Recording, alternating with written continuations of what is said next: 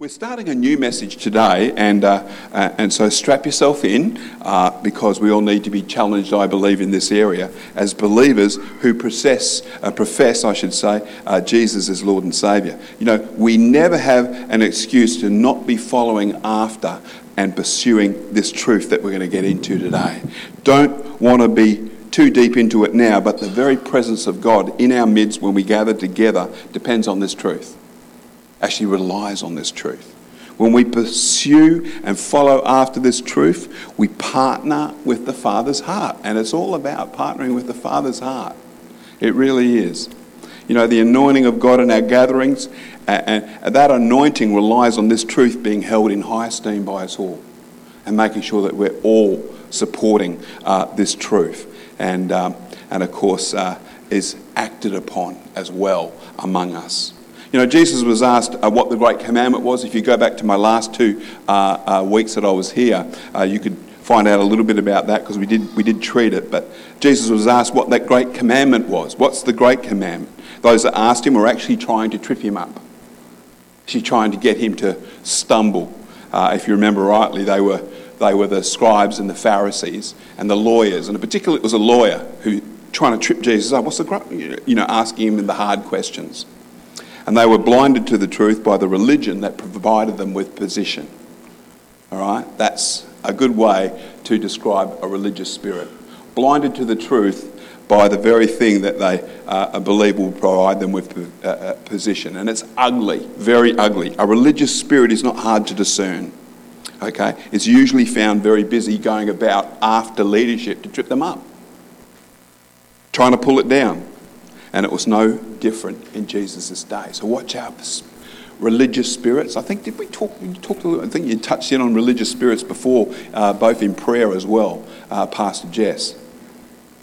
But having been asked, which is the great commandment, Jesus, of course, answered out of uh, uh Matthew 22 37. And uh, we have it up there on the screen in verse 37 to 40, Jesus declared, Love the Lord your God with all your heart, with all your soul, and with all your mind. This is the first and greatest commandment. And the second is like it love your neighbour as yourself. All the law and all the prophets hang on these two commandments. All the law. All, you know, when you go to the book of the Bible, everything hangs on love. I love being down uh, uh, in Perth for Pastor Marika's sermon, which I believe was last Sunday morning, um, where she shared, oh, actually, it might have been the week before, she shared that she sees in the nation at the moment that the plumb line that the Lord is bringing is love. We've got to get our love walk right. Okay? Where it's not right, where it's a little bit wobbly, we've got to get it right. We need to get it where it needs to be. The first part of uh, Jesus' answer is, you know, how do we love God? He was asking the question. I mean, God has lavished his great love on us through Jesus Christ, his Son. That's the first thing we understand. Uh, but reciprocating his love back to him, I'm convinced, gets down to loving others. I'm just going to make that point today very clearly. If we're talking about loving God, you have to love others. You can't love God and not love others. The two go hand in hand. It's the first and the second commandment. All the law and all the prophets hang on these two commandments. Not this one commandment, but these two commandments. And, um, you know, serving others. Not the position or the title. I'm serving because I have this role. I'm serving because I have this function. I'm serving because I have this badge and I just got to do it. And it's all huff and puff. It's not that at all. Not for position or title, but because that's the Father's heart. You know, I recall asking the Lord in prayer, I guess frustrated. It came from a place of frustration. How can I love you more? I was asking. How can I do that? You know, I, and I guess I, I had run out of what I thought I should do to love God more. Ever gotten there? How can I express my love for you that hits the spot? Was really my question. And the Lord answered me from uh, that passage of Scripture in the Gospel of John. Most of you will know it. Where the Lord appears um, as a resurrected Lord the third time and the disciples had decided that going fishing was worth it. Don't forget, you know, the disciples had spent three and a half years with, you know, uh, the, the Son of God. They'd spent three and a half years with him in ministry. And uh, don't forget uh, that, that that was uh, day and night, 24 7, two and a half years, living off miracles, going from town to town. And despite having seen the resurrected Lord twice already, they had decided it's time to go fishing, time to go back to what we know. Ever been there? Some call it backsliding. Okay, but anyway, we won't go into the detail here or, or accuse them, but Peter had done this before. Remember when he denied Jesus three times? And what did Jesus do? Kept loving him. You know, kept loving him through it, prayed for him. Don't worry, I, am praying for you. And that's how good our God is. No matter how wrong we get it, He keeps loving us.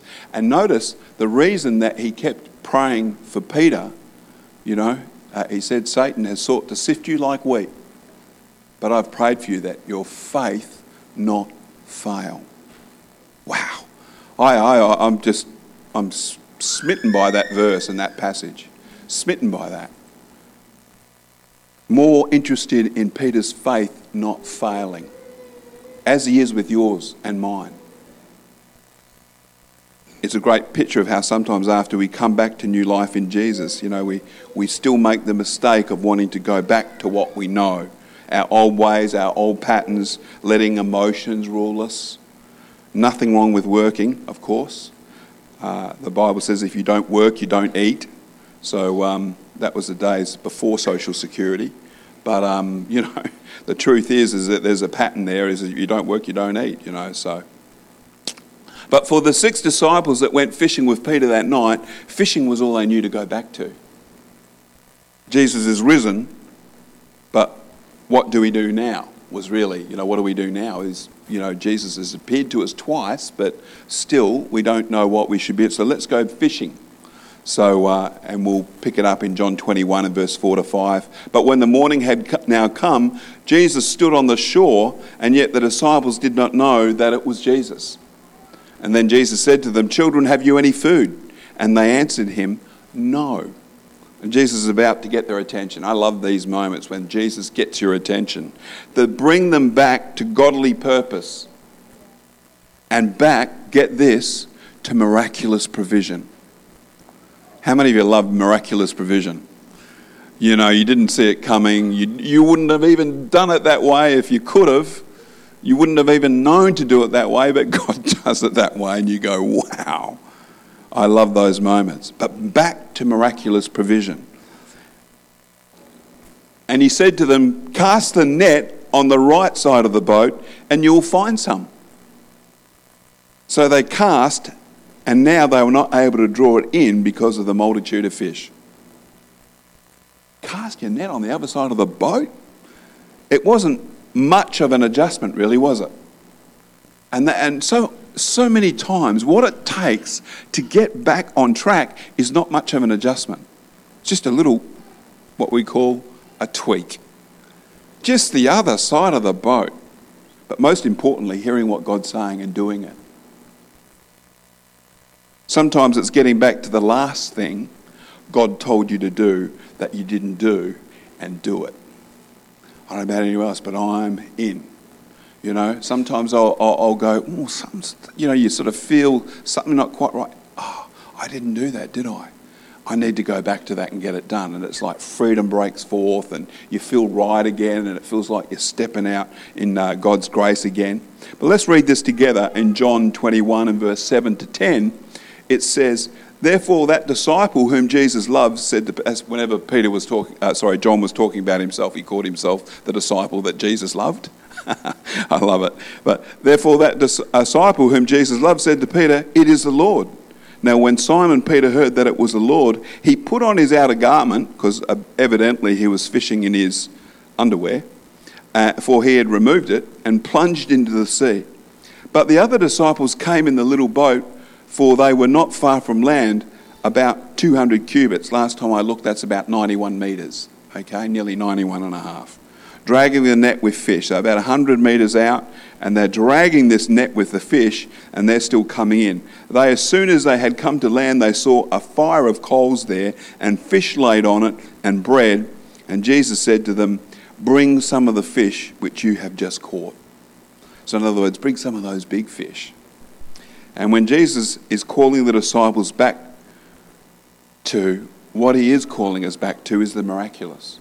Because when we step away, okay, do our own thing, work it out ourselves, guess what we're stepping away from? We're stepping away from miraculous provision. We're stepping away from God's uh, uh, flow of supply. And we need to get that right. We need to get back to that as quickly as possible. And it's as simple as reaching out to Him again, saying, Lord, what do I need to do? Casting it on the other side of the boat. Just a little tweak. What is your casting your net on the other side of the boat today? John chapter 21 and verse 11 to 13. Simon Peter went up and dragged the net to the land full of large fish, 153. And although there were so many, the net was not broken. And Jesus said to them, Come and eat breakfast. Yet none of the disciples dared ask him, Who are you? they knew who he was. Resurrected Lord Jesus. They'd spent three and a half years with him. And even though this miracle of a risen, a risen Jesus was there, they knew who it was.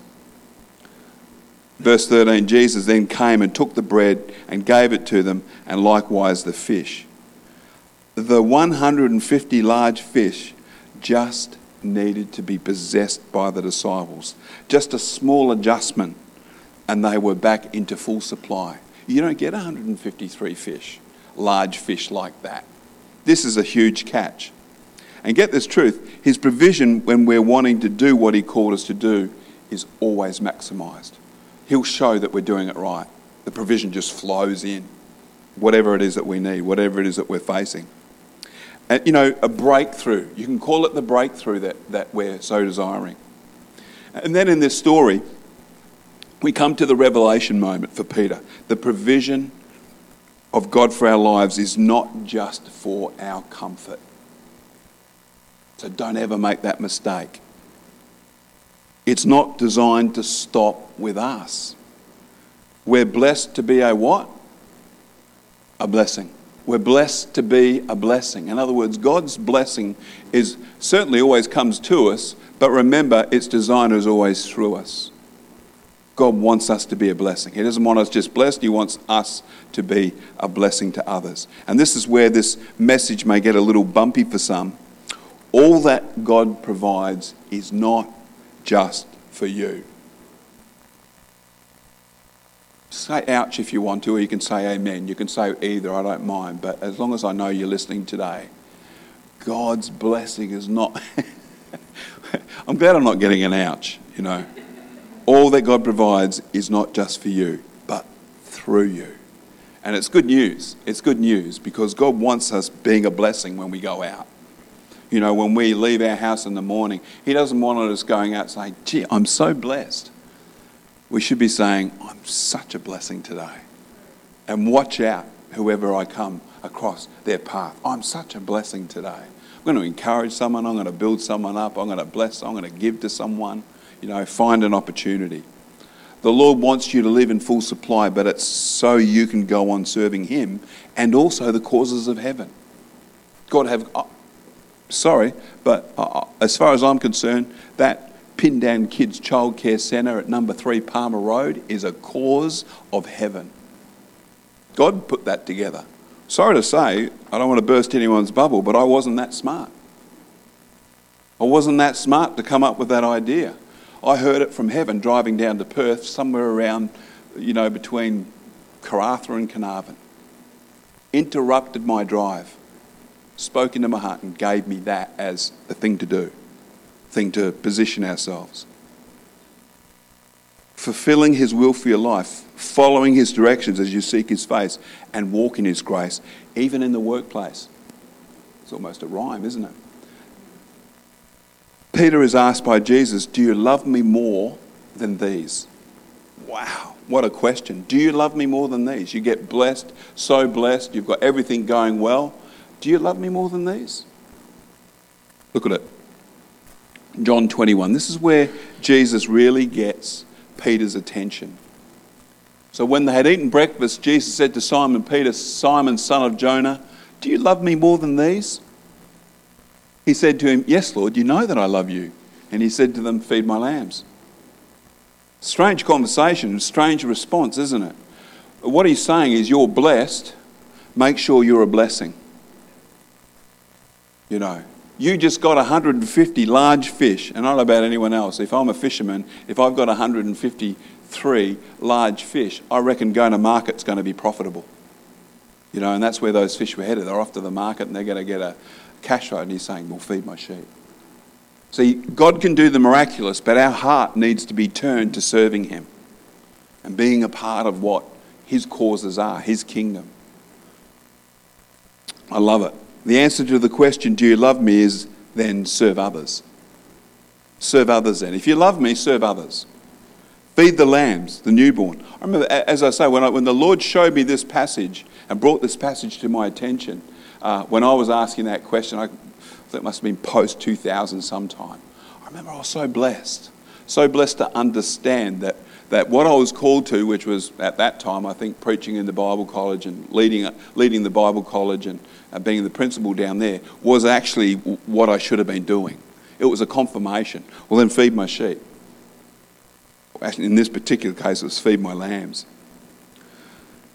Jesus is still on Peter's case, and I, uh, and I believe because he denied Jesus three times, he had to say this three times. I don't know, you know, just, just a little bit of speculation there, but Jesus is still on Peter's case, and I hope he stays on our case as a church here in Broomtown to be about not just being blessed, a, you know, a, a Bless Me club that meets on Sundays, but being a blessing, you know, and that commitment is there in our hearts. John 21 and verse 16. And he said to him again a second time, Simon, do you love me? I think Jesus knew he had to work in threes with Peter, you know. Simon, son of Jonah, do you love me? And he said to him, Yes, Lord, you know that I love you. And he said to him, Tend my sheep. Again, the, getting that message across tend my sheep. Serve the sheep of God's pasture. Look around Every single one of us qualifies. Peter was being asked to make the adjustment to love the Lord by loving others. What are the two great commandments? Love the Lord your God with all your heart, with all your mind, all your soul, and your neighbour as yourself. There it is, those two points. We're blessed with, the, with, with loving God and knowing His love for our lives, but then going out and being a person that loves your neighbour as yourself. And we do that by serving one another, caring for one another, not by knocking one, one another down, but by love, believing the best of every person. Boy, we need to do that. Believing the best of every person. And we'll get to that. Of course, this message, my messages, now have two parts uh, first week, second week, and, um, and of course, part two is coming. John, uh, uh, John 21 and verse 17, and it says, And he said to him, the third time, Simon, son of Jonah, do you love me? And Peter was grieved because he said to him the third time. Uh, I'm thinking, well, you shouldn't have denied him three times. You know, you wouldn't, things wouldn't be coming in threes then, Peter. No, no, I'm just speculating on that. But do you love me? And he said to him, Lord, you know all things. You know that I love you. And Jesus said to him again, Feed my sheep. You've got to ask yourself, what for, for you, what does that mean? It means being a nurturing heart to others.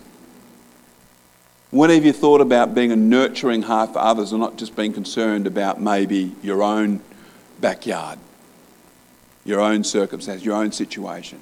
But making that shift to the Father's heart, which is a nurturing heart. It nurtures others. It gets around and says, How are you going? Are you going all right? Boy, let me pray for you if you're not. It's just a, it's just cast your net on the other side of the boat adjustment. Not much. And of course, the miraculous provision comes to that place very, very quickly. And Peter has no excuse not to get it. You never see Peter going out net fishing again. Even though he would have loved taking those 153 large fish to the market, and I'm sure he did uh, enjoy that, what we do see is Peter at the forefront of the church age.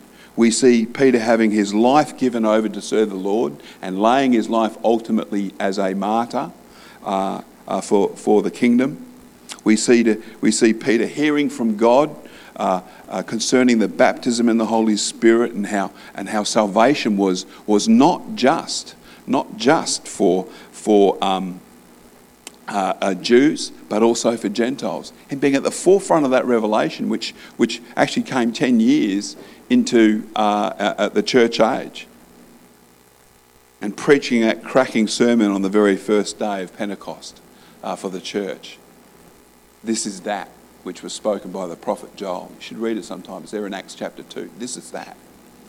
You know, they're wondering why these people filled with the Holy Spirit, staggering around like they were drunk touched by the very power of God, couldn't walk. And God was filling his church. God was coming in to, to reveal his presence in a, in a, in a manifest uh, corporate way. What we see in Peter's life is the second part of the great commandment love thy neighbour as thyself. And we do that best by purposing, I believe, to serve each other, to encourage one another, be a blessing.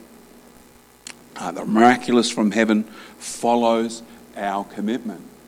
Get that? The miraculous. We step into the flow of the miraculous the minute we do. It's just that little adjustment. Cast your net on the other side of the boat.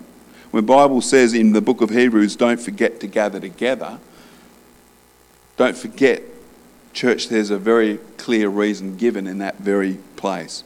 It's so to promote love for one another and it's to promote good works. I'm just going to quickly show you Hebrews chapter 10, verse 24. It's great scripture. It says, And let us consider one another. See, we're being considerate to one another when we decide, I'm going to church. In order to stir up love and good works. In order to stir up love and good works, it says. Not forsaking assembling of ourselves together, as is the manner of some the more, uh, uh, uh, but exhorting one another, and so much more as you see the day approaching. Let's um, just read that from the Amplified Version quickly as we close. Hebrews chapter 10 and verse 24. I love this. It says, And let us consider thoughtfully how we may encourage one another to love and to do good deeds, not forsaking our meeting together as believers for worship and instruction, as is the habit of some but encouraging one another, and all the more faithfully as you see the day of Christ's return approaching. So, again, my question is still early part of the new year. Let's go for more in 2024. You know, let's be that people that say, you know what, those two commandments I'm going to walk in. Those are, uh, uh, uh, scriptures speak of not just being blessed in our relationship with the Lord, our personal relationship with the Lord, but being a blessing to others. And that we need to be about that. Amen? Amen. Why don't we all stand to our feet and we'll pray? I'm going to try and close uh, on time and be a good example to uh, Pastor Jess. Uh, yes, yes, please. Yeah, yeah. Probably um, 10,000 reasons. Yeah. Thank you, Lord. Hallelujah. Some of you, I know, just uh, letting that sort of just drop into your heart there a little bit. Maybe there's a bit of commitment forming there, a fresh commitment. That's a good thing, you know. And uh, I know that the Lord's dealing with hearts this morning, but um, why don't we just make a commitment ourselves uh, today? So, Father, we thank you. Lord, we thank you for your great grace that's us, uh, Lord, individually. Lord, and also upon us as a church together, Lord. And we thank you that what you have for us is exciting coming into 20 uh, as we come into 2024 lord god. But we know it takes it takes an adjustment sometimes lord to walk in the fullness. That full miraculous provision lord god we we pray to believe and to receive. Lord we take on right now lord god in jesus name. Lord we uh, uh, uh, step back into a place of faith concerning your uh, word in our lives, Lord, that we might be doers of the word and not just hearers. That we would find an application today, Lord God, uh, uh, and, and this coming week where we can put these things into practice, Lord. where we can uh, uh, shrug off complacency and, and, uh, and um, that lack, of, a lack of activity, Father, in this area of being not just blessed, but being a blessing to others. Lord, not just knowing our relationship with you and enjoying that, but also being uh, uh, out there, being a blessing to others, Lord, encouraging others. Lord, it's so easy, Father, to just change our, our communication, to talk and, uh, without moaning and groaning, but rather, Lord, to talk about how good you are and what a difference you make in our lives, Lord. Lord, finding things to be, uh, Lord, half empty about. Lord, when we could be a people that are uh, so talking about how uh, full we are, Lord God, because of your great um, blessing in our lives, Lord. Lord, help us to be the people that you've called us to be, Lord God. Lord, we need to be busy about the work of your kingdom, Lord, seeing souls saved, seeing people come to a saving knowledge of the Lord Jesus Christ. And it does so often start with our conversation, our attitude of our heart, Lord God, and also the purpose uh, uh, that we make every single day before you, Lord. I'm going to be a blessing today, not just blessed, but I'm going to be a blessing as well. So, Father, we thank you for these things, Lord. We thank you that you seal it today by your Holy Spirit, that you move in our hearts and help us make the adjustment, Lord, that we might cast the, cast the net on the other side of the boat, Lord God. See your provision in Jesus' name. And every single person said, Amen. Amen. Hallelujah. Why don't we just go out with a song? I'm just make an invitation if you